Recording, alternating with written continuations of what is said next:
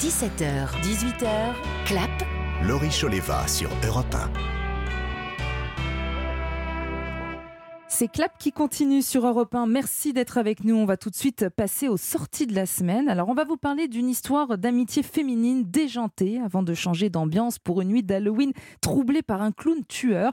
On parlera aussi d'une guerre de bande en France avant de terminer par un drame de guerre hongrois, tout un programme. Et bien sûr, Franck Vallière et Mehdi Omaïs sont à mes côtés pour en parler. Mais avant, les garçons, on va faire un point sur le box-office. Est-ce que je vous fais l'affront de vous demander qui est en tête du box-office cette semaine? Ça serait pas des gens tout bleus? Euh, Voilà, j'allais le dire. Bon, À mon avis, on en a pour quelques semaines encore, non Ouais. Bon, Jusqu'en mars au moins. À mon avis, oui. Euh, Avatar continue donc sa marche triomphale vers les 12, 13, 14, 15 millions d'entrées. Et Est-ce que vous voulez à la, euh, à la faire quatrième semaine, ce qui est fou, c'est qu'il est à 1,5 million, je crois, de plus C'est que ça, le premier. 1 632 000 Voilà. Entrées Voilà. supplémentaires. C'est ce qui est quand même assez dingo. Donc je pense que les 15 millions sont à portée de main. C'est sûr. Désormais, donc un total, en tout cas, les 10 millions sont franchis. 10 millions 326 000 spectateurs en seulement un mois, effectivement. En deuxième position, et ça c'est une belle surprise, on vous en a parlé, c'est le film Tirailleurs sur les tirailleurs sénégalais porté par Omar Sy, qui est coproducteur du film d'ailleurs et qui a passionné 443 558 spectateurs. Sérieux? Et c'est un très très bon score pour Omar C'est Sy. super. C'est un peu quasiment le même démarrage que Simone. Donc euh, C'est fou, bon hein. augure. Ouais. Je suis très contente euh, pour Omar. Et puis à la voilà, à titre personnel, à, ta- à la troisième place, euh, le chapeauté qui séduit toujours hein, les petits et les grands spectateurs. 168 000 tickets vendus supplémentaires, 2 159 000 entrées. Ça, c'est Tranquille, dingo. en même. 5 semaines. Et ça, c'est fou, on l'attendait pas non plus. Alors, euh, avant de commencer ce, ce tour d'horizon des sorties salles et avant de vous écouter, Franck et Mehdi, moi, je voulais vous rappeler un mot sur L'Envol, le conte musical de Pietro Marcello. On avait reçu la semaine dernière Juliette Jouan et Louis Garrel pour en parler. Et c'est une très belle revisite d'un conte classique où Juliette vit dans la campagne lorsqu'elle rencontre une magicienne qui lui prédit un jour son départ de cette vie monotone. Et puis un coup de cœur cette semaine pour le film Limanchita avec la sublime Penelope Cruz qui campe le rôle d'une mère de famille au bord de la rupture, mais surtout d'une mère de famille prête à tout pour ses enfants. La relation maternelle, et ça, ça me touche que ça, ouais. particulièrement. Voilà, ça me parle. Cette relation maternelle qui est au cœur de l'histoire avec surtout son aînée Adriana, euh, 12 ans, qui se fait appeler Andrea, qui est née euh, garçon dans un corps de fille. Allez-y, c'est sublime.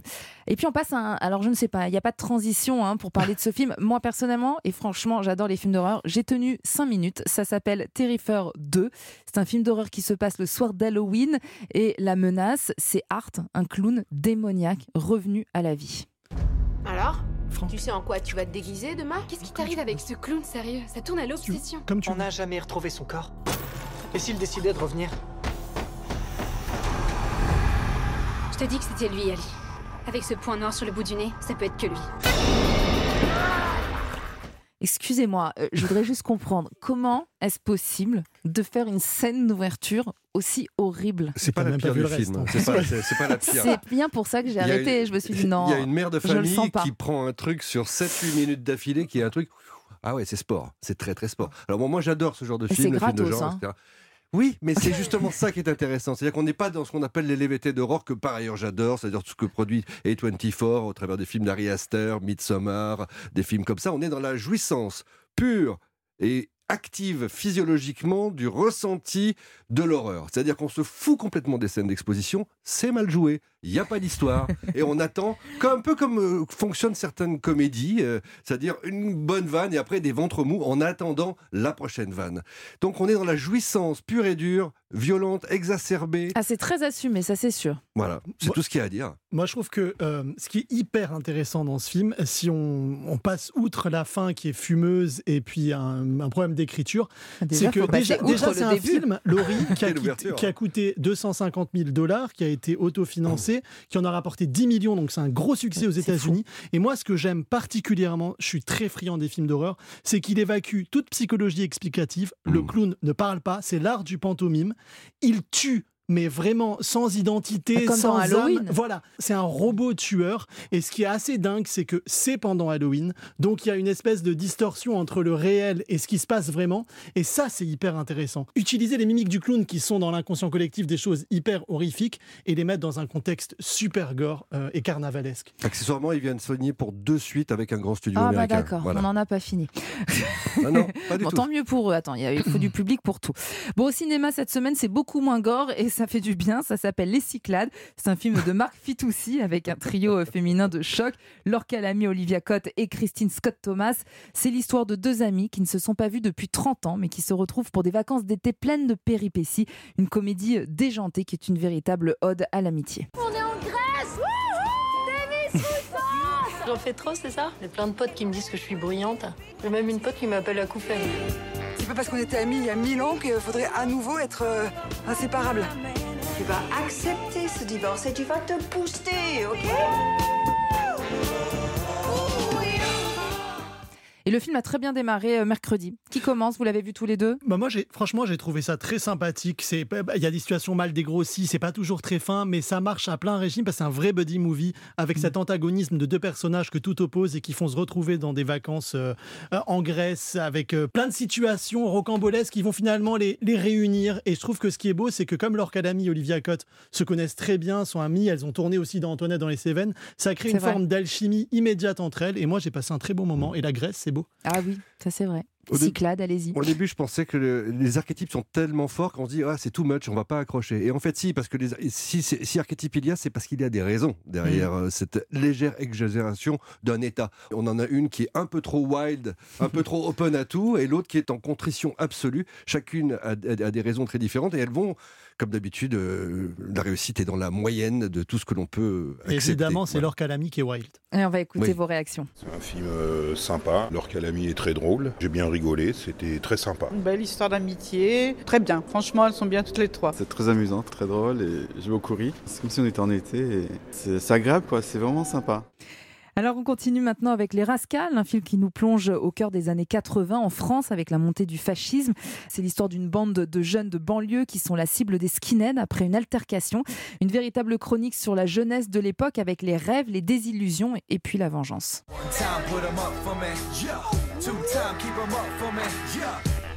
Il s'appelle pas Loki, lui? On m'appelle plus comme ça depuis un bail. Moi et mes potes, on va aller retrouver tes rascals de merde. Je vais être là. Faut qu'on le défonce. Avec une bande son bien nerveuse. Oui, et et de, de bonnes références. On pense, Mm. on pense à West Side Story, à Outsiders. Alors, c'est un, cinéaste qui est vraiment Jimmy Laporal Trésor, qui est prometteur. La reconstitution de l'époque est très réussie. Moi, je regrette juste. euh, vous savez, le problème quand vous faites un film choral avec plein de personnages comme ça, c'est qu'il y a parfois de la déperdition. Et j'aurais aimé que ça soit un peu plus intimiste, euh, qu'on suive peut-être une trajectoire plus unique. Parce que Et là, a- s'attache plus à un personnage. et exactement. Mais je veux dire, euh, la façon dont ça peint la montée des extrêmes, et ça peut aussi faire euh, écho à notre époque, je trouve ça assez intéressant aujourd'hui de faire euh, des films comme ça. Eh bien, on va écouter justement les réactions à la sortie des salles de cinéma. Une claque, niveau euh, mise en scène, niveau visuel, et puis j'étais vraiment très, très scotché. Et puis en fait, c'est euh, radioscopie de la France, de la jeunesse française des années 80. Quoi. J'arrive pas à savoir si j'ai bien aimé ou pas. Enfin, c'est un film très intéressant, je trouve. Même les personnages sont très bien écrits. Pour un premier long métrage, je le trouve hyper bien réalisé. Euh, la direction artistique est magnifique, l'image super, et puis toute l'équipe d'acteurs est formidable. Beaucoup de voix d'hommes, hein, les femmes, n'hésitez pas à aller voir ce film.